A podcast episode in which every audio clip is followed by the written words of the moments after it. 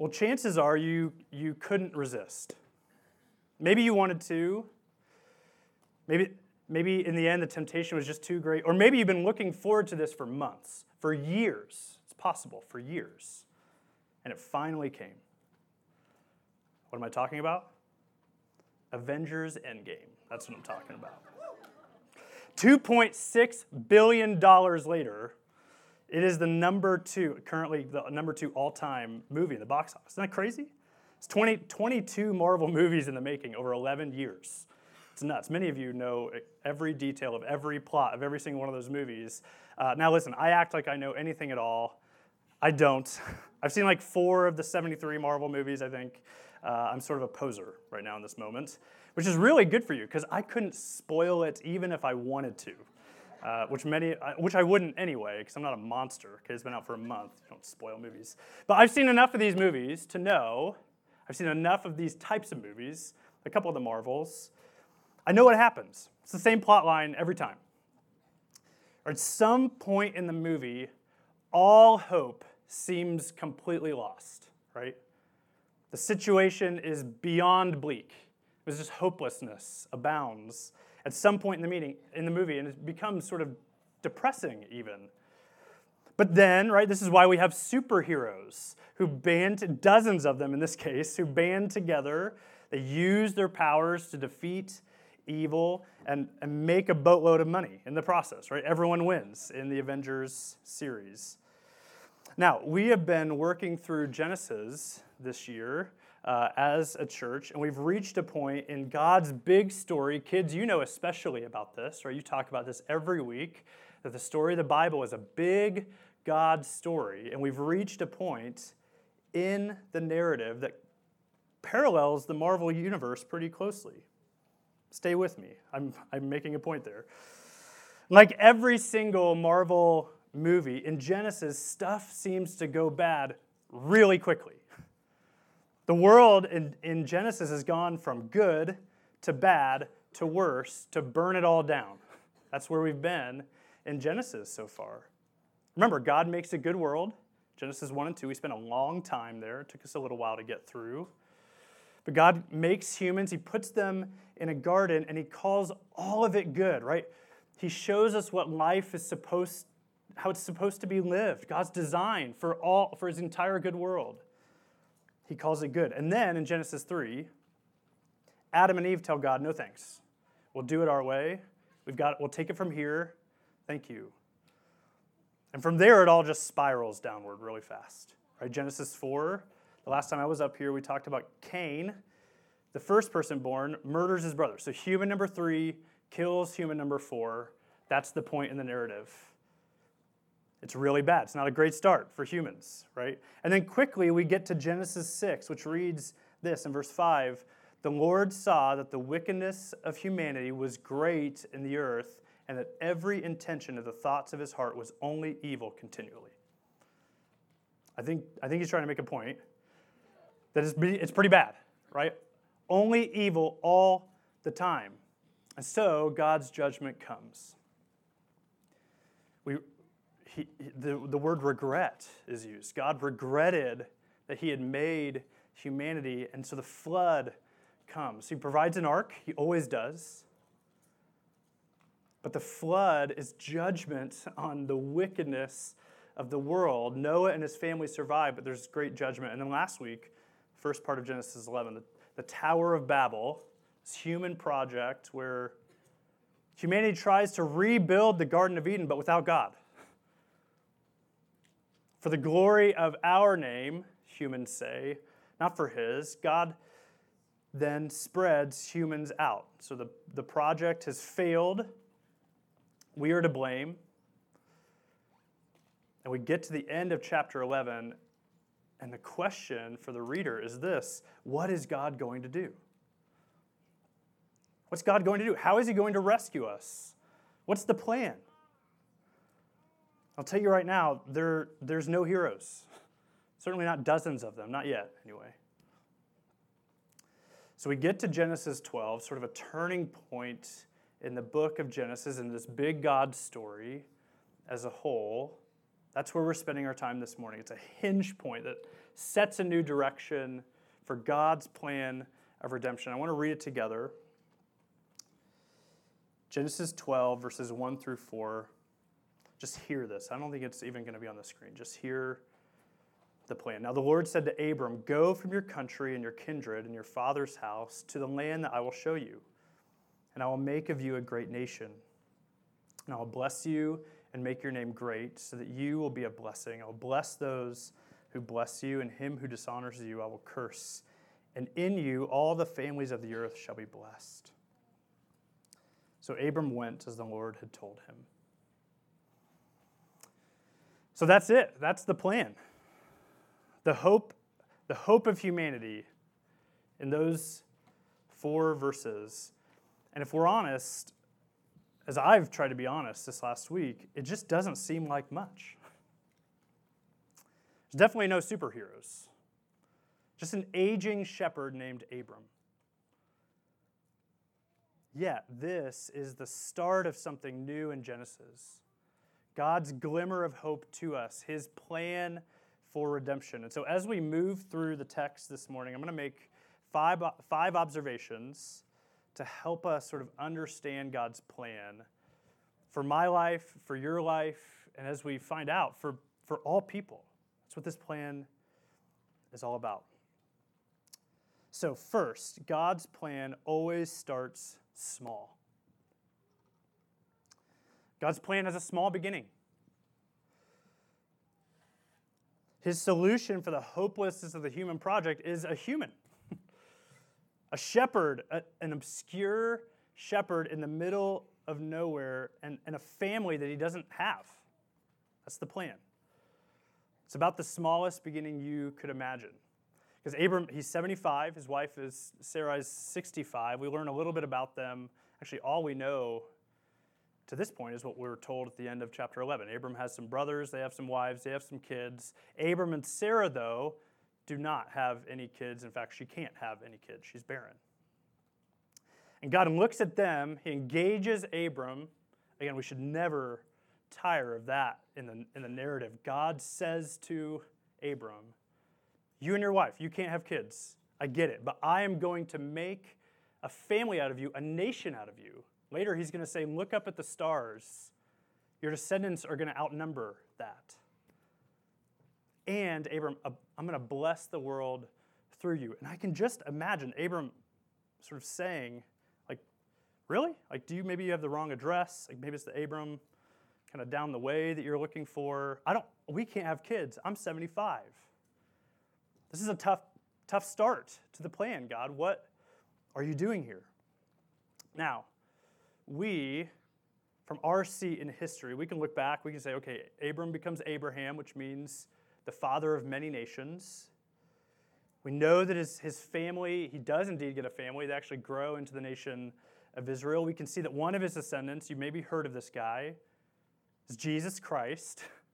Right, we know, we can, we can look back and see how God's going to do this, but why begin here? Why with Abram? Why do it this way? Why not that? Why not, you know, dozens of superheroes to save the day? Well, simply, it's just this is just the way God does it, right? Isn't it? Not just once, but over and over and over again. God's plan almost always begins small, like a seed. I mean, think about how Jesus came God Himself, born in a barn, placed in a feeding trough, the King of the universe. Remember, Jesus was there at the beginning. Through His word spoken, the universe comes into existence. He comes not welcomed by a royal court, but by shepherds in the middle of the night, in the middle of nowhere. It's a small beginning to God's plan because that's how He works nondescript, under the radar, in the obscurity, in the unseen, in the impossible. This is impossible. That's how Jesus came. And think about how Jesus talks about God's kingdom, which is just a way of saying where God reigns, which is to say everywhere. Think about how Jesus talks about the kingdom. The kingdom of God is like a mustard seed, it's so small. A baby born to a virgin in a barn in the middle of the night, ushering in a kingdom like this. These promises to Abram back in, in chapter 12, they're made small again. God's plan is small. That's not all. Second, God's plan is also costly. There's a high price to pay here for Abram. God says to him, Go. Which probably doesn't really hit you and me like it should because of how easy it is for us to go. We just we're so transient, especially in this day and age. So we can move places, not a big deal. Or we sort of instantly make this about missionaries who are supposed to go across the world like that. Like that's what's happening here for Abram or something. We often miss the impact of what God's calling him to do, which is basically inviting to him to abandon for good everything that he's known. All everything in his life that he knows, God says, leave it. Go. Go from your country, your kindred, and your father's house. Those are the three things that he says. Leave behind your country, quite literally, the land you own, leave it. Future location, TBD. Right? I'll show you that later. But right now, what you own, leave it behind. It's not like Abram sort of put his property up for sale in a seller's market, you know. He just left because God told him to. He left his country, his land. It says, leave behind your kindred. Remember, they can't, they can't have kids. There's no family on the horizon except the one that God is promising to give. But he says, the family you have, leave them behind. Your kindred your household. And maybe the craziest, the sort of costliest of all, he says, leave behind your father's house, which is a, another way of saying leave behind the inheritance. Leave behind the blessing that you stand to receive as a son to a father. Leave it. Which is not only sort of unheard of in that day, it's sort of borderline unethical to leave your father's household. One commentator summed it up like this It's a little dense, but I think it makes the point well. He must decide whether, he, Abram, must decide whether to, to abandon his land in favor of the land Yahweh offers. He must decide whether to abandon his fam- what family he still has in favor of the family Yahweh promises against all logic, given Sarah's infertility. He must decide whether to set aside his blessing, his inheritance, for the one Yahweh describes. The initiative, here's the punch the initiative offers much, but its cost is significant. This is, this is pricey, this is scary business for Abram. What God's calling him to do. And yet, God does not ask Abram to leave behind anything that he will not replace if he goes. I'm going to say that again. God does not ask him to leave behind, to forsake, to abandon anything that God does not promise to replace if he's obedient, if he goes, if he leaves. Land, I'll show you. Just trust me. Family, I'll give you one. I'll give you a nation. I'll give you a family that outnumbers the stars in the sky. Blessing, you want to talk about blessing? You've never seen anything like what I'm going to give to you if you just trust me. The cost is great. God's plan here is costly, but just like anything that's meaningful in this life, you get what you pay for. And that's true here. If Abram is going to experience this life, the good life that God promises, it's going to take some serious faith. He's going to have, going to, have to put some skin in the game. Complete dependence on God trusting him that he'll make good on his word. Because Abram, he's leaving behind real valuable things. And the same is true for us. We, would, we all leave something behind to embrace God's claim on our lives. We, all, we must. The cost of faith, though, is worth it. I, I love the way the Christian missionary, the martyr, Jim Elliot, is a missionary to Ecuador, died in the Amazon with four others for his faith. He's, he's famously made this case. Here's what he says is, He is no fool who gives what he cannot keep to gain what he cannot lose. He is no fool who gives what he cannot keep, what he will always ultimately lose in the end, to give that up in order to gain that which you could never lose. It's smart, isn't it? In fact, it sounds a lot like what Jesus said, Matthew 16, tell, telling his disciples, If anyone would come after me, deny yourself, take up my cross, follow me. For whoever would save his life will lose it, but whoever loses his life for my sake will find it. Sort of bears out what the call is here, right? It's costly. In fact, it's, it's probably more costly than you and I think. I mean, if we take Jesus seriously, it's not just we're, that we're leaving land behind, or we're leaving our family behind, or we're leaving, you know, a big sum of money behind, an inheritance. The cross means death. When Jesus says, Take up your cross and follow me, he means what Dietrich Bonhoeffer said when he says, Come follow me, he bids a man come and die. Talk about a high cost. But on the other side of death is life that cannot be lost. Whoever loses his life for my sake will find it, which to the watching world looks crazy. Has anyone ever looked at you and the choices you've made because of you're sort of on the way of Jesus, you're following him, and they looked at you and said, What in the world are you doing? Why do you work like that? Why do you give your money to a church? I don't understand. Why do you parent that way? Why, why are you moving to that place? I remember when we moved to Chicago for seminary, which we just sensed was the right, the, God, what God was having us to do in the next thing. Not that everyone is, not that everyone going to seminary would be the thing that God's calling them to do. It was just, it was true for us. I remember when we left, we had family members who were looking at us like, why are you quitting your jobs to go somewhere where you don't know what God's going to give you? It seemed crazy. I mean, there were moments where we're like, yeah, why are we doing this? But it was because we had, had this sense that God was leading us there, calling us to that obedience. Have you ever had someone look at you and ask, What in the world are you doing? If you haven't, if I haven't, have we really sort of died to ourselves in the way that God's costly call demands?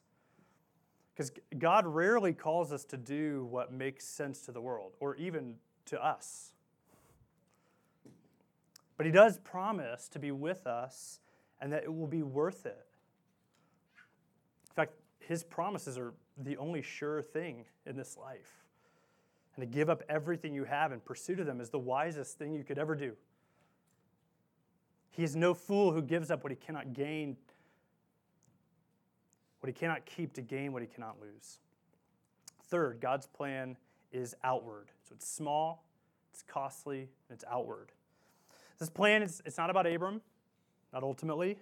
It's not about you or me or even us. God's plan is outward. Look at verse 2. Walk back through it. These promises that he's made I will make of you a great nation, and I will bless you and make your name great. God makes huge promises that await him on the other side of obedience. This, this childless family that will one day be a great nation. That's a huge promise.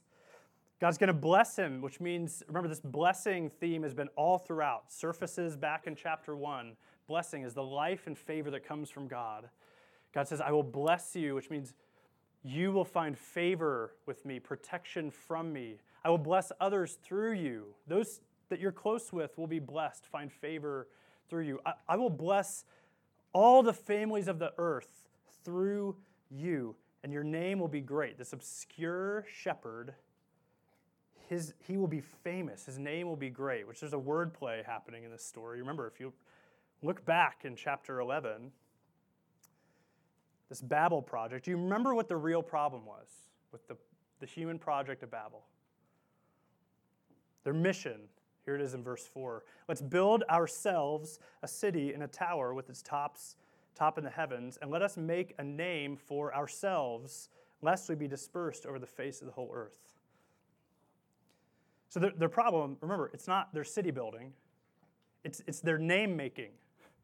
They say, let us make a name for ourselves. We want to settle here and be famous for what we've done. And then just a couple verses later, God says to Abram, I'm going to settle you in a land, and I'm going to give you a nation, and I'm going to give you a great name.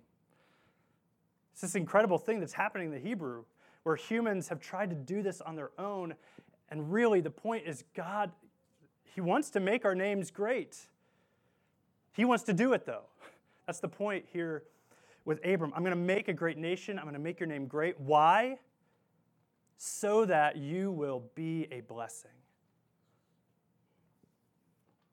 Greatness in and of itself as an end to serve the one who is great is, is meaningless, so that you will be a blessing. In Abram, all the families of the earth scattered from Babel, people he doesn't even know will experience the favor of God through him. It's this incredible, incredible promise.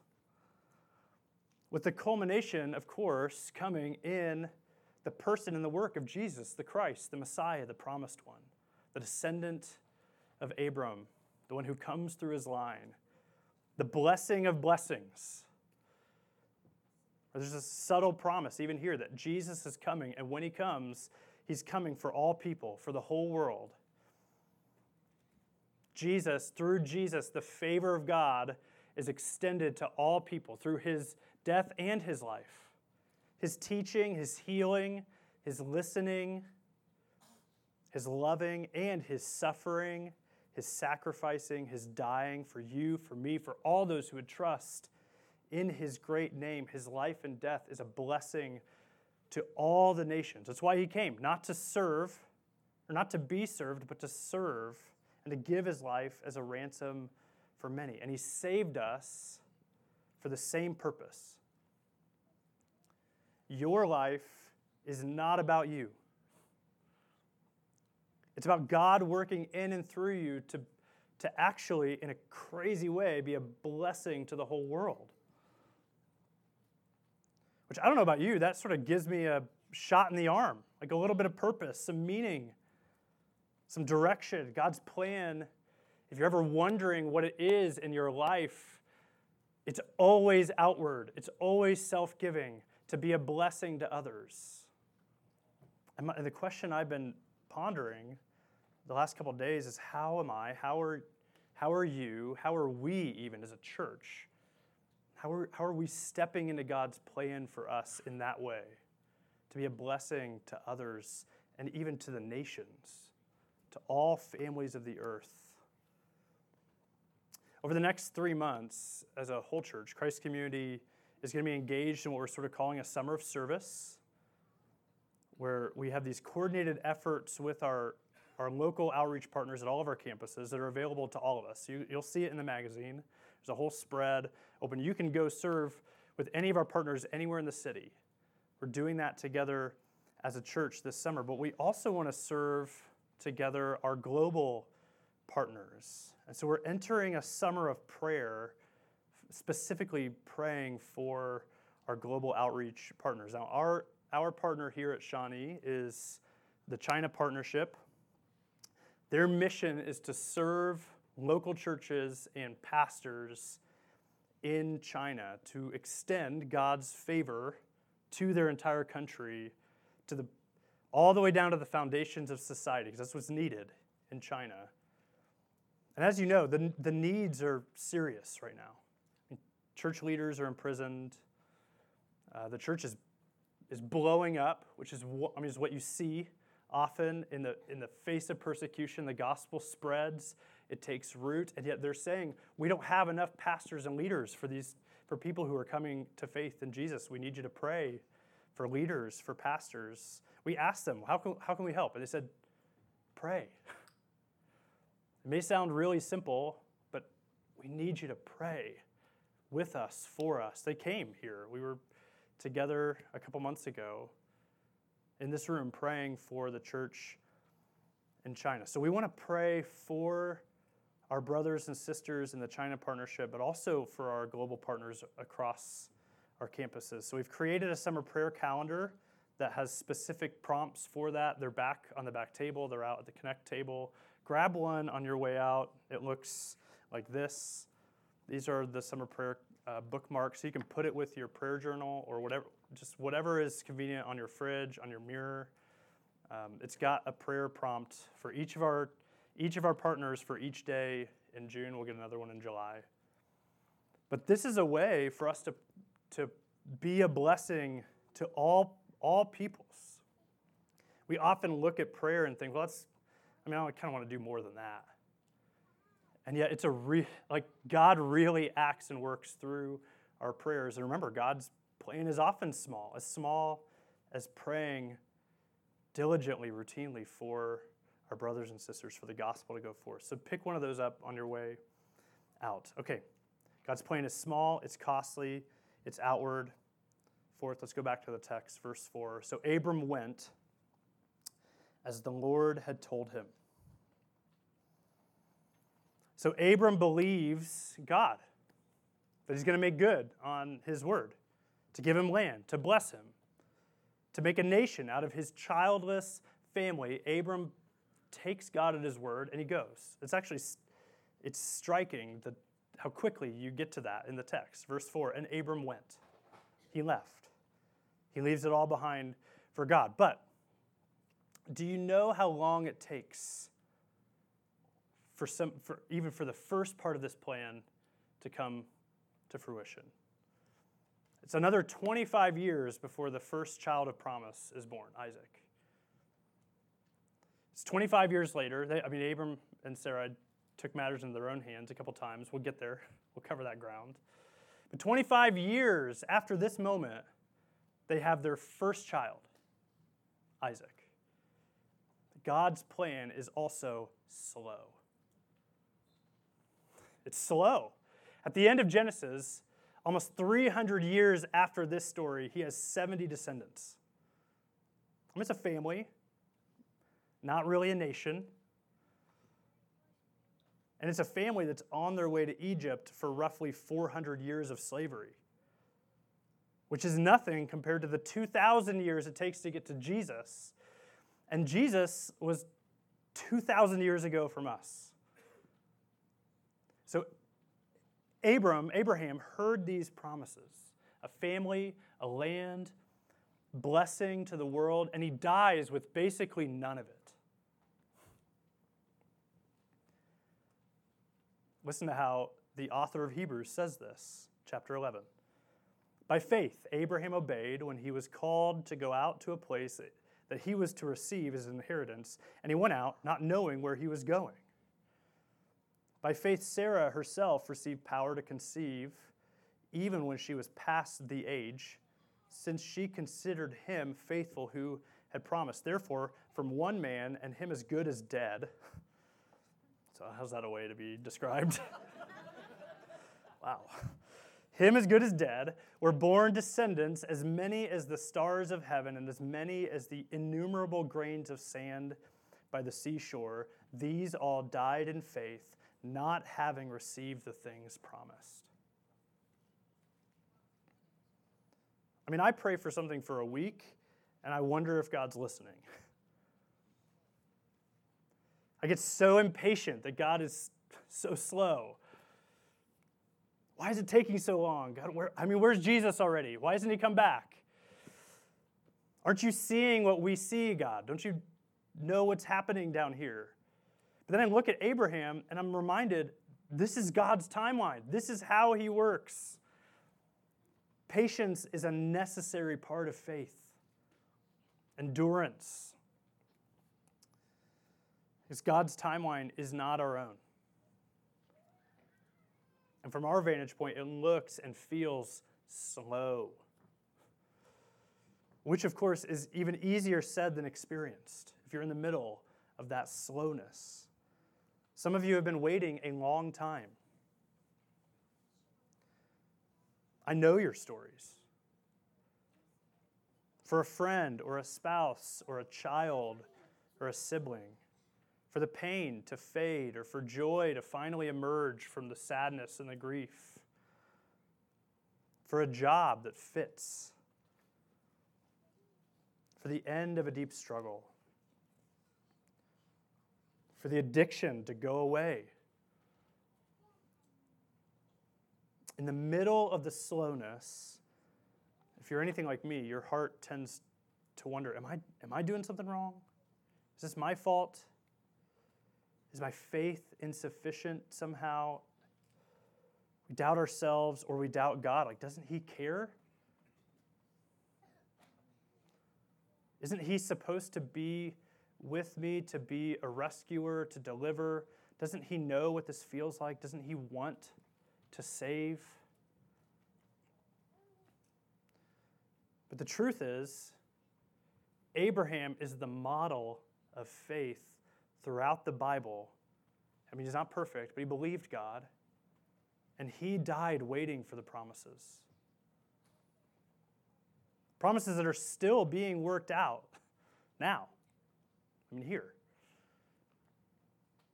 Through the family of God, his church. Can you wait alongside Abram? Can you wait on God? Praying for endurance if you need it. God's promises are worth the wait, and He will make good on them. Okay, one last observation. God's plan is small, it's costly, it's outward, and it's slow. And His plan is also you. It's me. It's us. God's plan is personal. In some ways, God's slowness is hard, it's confusing, it stirs up in us doubt, which is okay. If we take that to Him, and we can take it to Him because His plan is a personal one, He is engaged personally. That's the crazy thing about this. I just never tire of a, the opening line of a text that says, And God said to Abram. We should, that should not be missed on us, lost on us, if we understand who this God is. And his plan is a personal one. Because here we are today. God's plan being worked out in our little faith community, thousands of miles and centuries removed from Genesis 12. Jesus promised to build his church, and it's happening.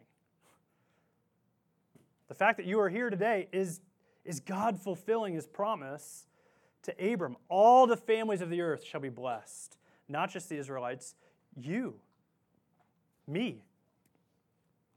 It's a personal plan. It's small, but it's global. It's costly, but it's worth it. It's, it's outward, but that's how it got to you, to me. It's slow, but it's here today, now. And you personally are part of his plan. And if this is true, I just want to close with a question, a simple question, which is this Will you trust him? We're going to come back to that question over and over again as we sort of turn the corner in Genesis 12. We're going to walk through the slow, I mean, you're going to feel the slowness of this plan because we're going to be in Genesis for a while. Will you trust him? I mean, if you're not a Christian, we are so, we're so glad you are here. And you might not believe the story. I get that. But I want you to hear what we believe.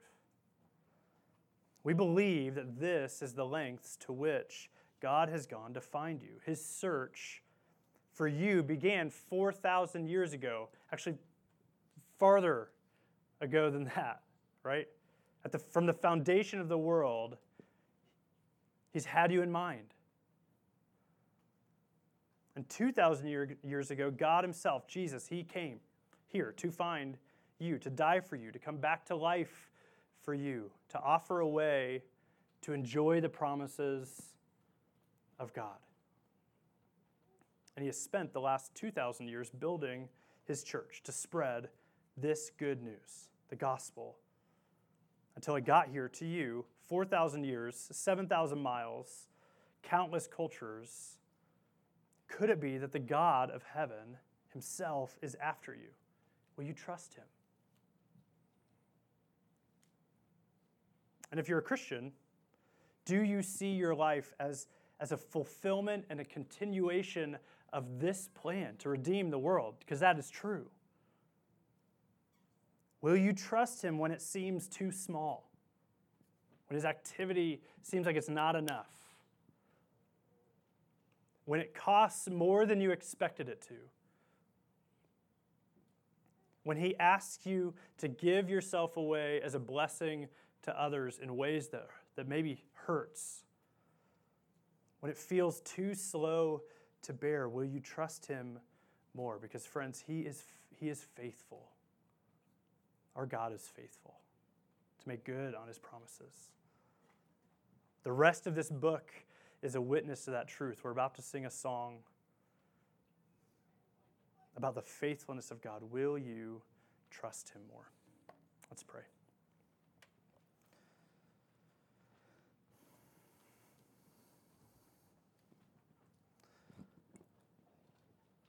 God, we only ever pray to you as a response to what you've, to you speaking to us first.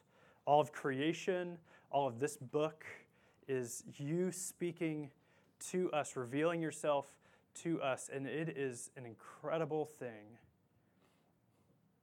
And the Lord said to Abram, You wrapped him into the, to your plan of redemption, and you do the same with us. You came all the way to us to save us so that we could actually, in, in the wonder of wonders, be a part of your activity, your redemptive activity in the world. And God, that is going to take faith and trust in you. So, God, I pray for those who haven't trusted you that they would, and those of us who have given our lives to you that we would that we would trust you more, that we would find you faithful, that we'd believe your promises, and that we would act in obedience. Isn't that what we just want to do day in and day out? We need you for that. I pray that you would work that in our hearts and minds even now today, we pray. In Jesus' name, amen.